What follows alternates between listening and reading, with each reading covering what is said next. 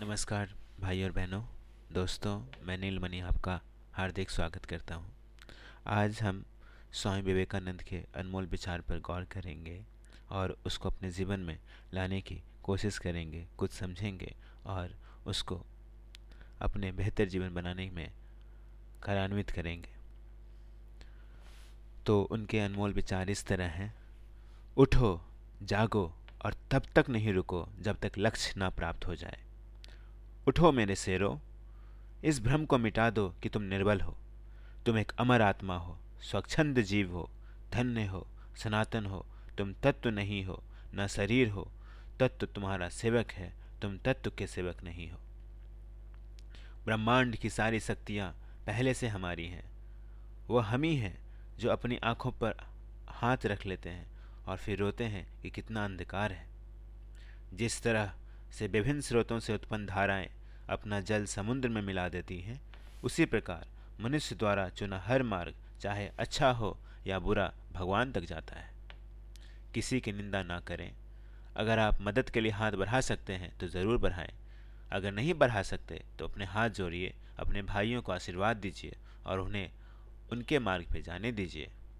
कभी मत सोचिए कि आत्मा के लिए कुछ असंभव है। ऐसा सोचना सबसे बड़ा विधर्म है। अगर कोई पाप है तो वो ये है कहना कि तुम निर्बल हो और, या अन्य निर्बल है।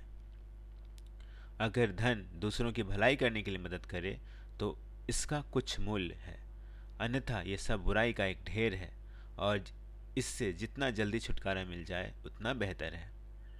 एक शब्द में यह आदर्श है कि तुम परमात्मा हो। उस व्यक्ति ने अमृत प्राप्त कर लिया जो किसी सांसारिक वस्तु से व्याकुल नहीं होता। हम वो हैं जो अपनी सोच ने बनाया है।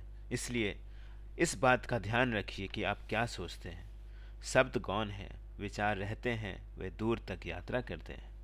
जब तक आप खुद पे विश्वास नहीं करते, तब तक आप भगवान पे विश्वास नहीं कर सकते।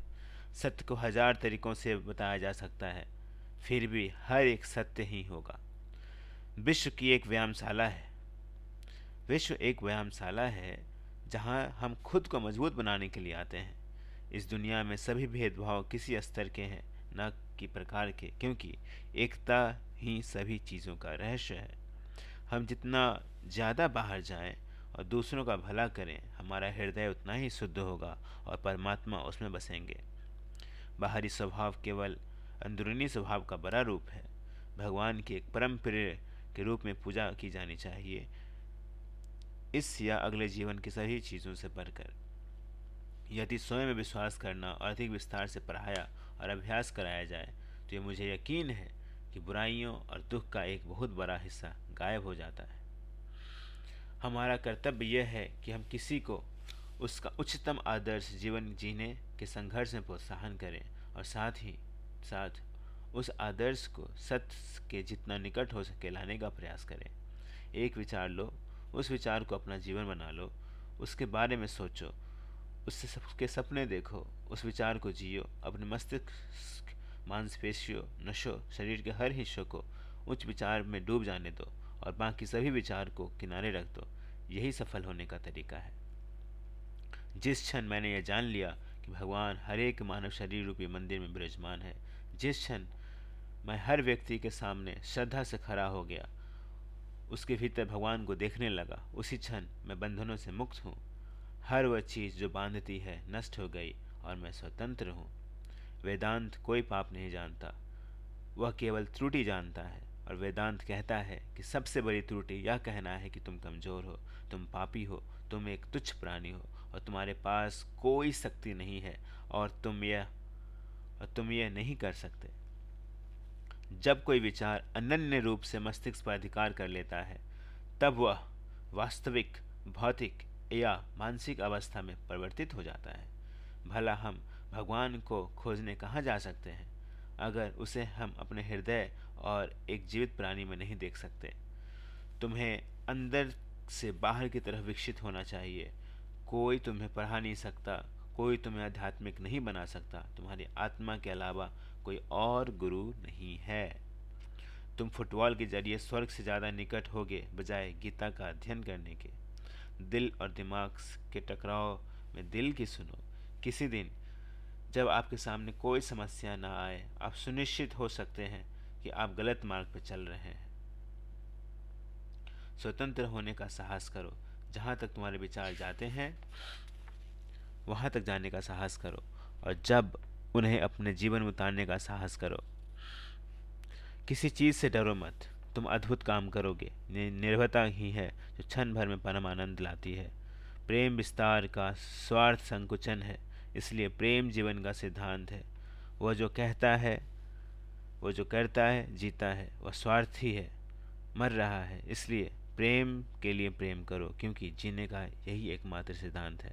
वैसे ही, जैसे कि तुम जीने के लिए सांस लेते हो। सबसे बड़ा धर्म है अपने स्वभाव के प्रति सच्चे रहना। स्वयं पर विश्वास करना। सच्ची सफलता और आनंद का सबसे बड़ा रहस्य यह है, वह पुरुष या स्त्री जो बदले में कुछ नहीं माँगता, पूर्ण रूप से निस्वार्थ व्यक्ति सबसे सफल है।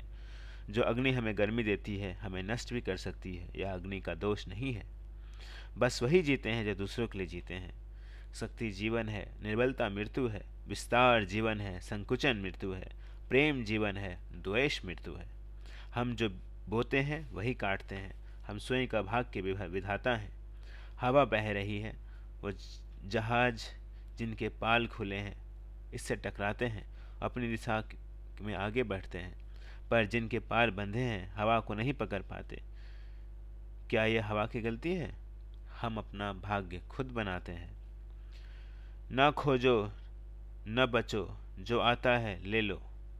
शारीरिक, बौद्धिक, आध्यात्मिक रूप से जो कुछ भी कमज़ोर बनता है, उस जहर, उसको जहर की तरह त्याग दो एक समय में एक काम करो, ऐसा करते समय अपनी पूरी आत्मा उसमें डाल दो और बाकी सब कुछ भूल जाओ। कुछ मत पूछो, बदले में कुछ मत मांगो। जो देना है वो दो वह तुम तक वापस आएगा, पर उसके बारे में अभी मत सोचो।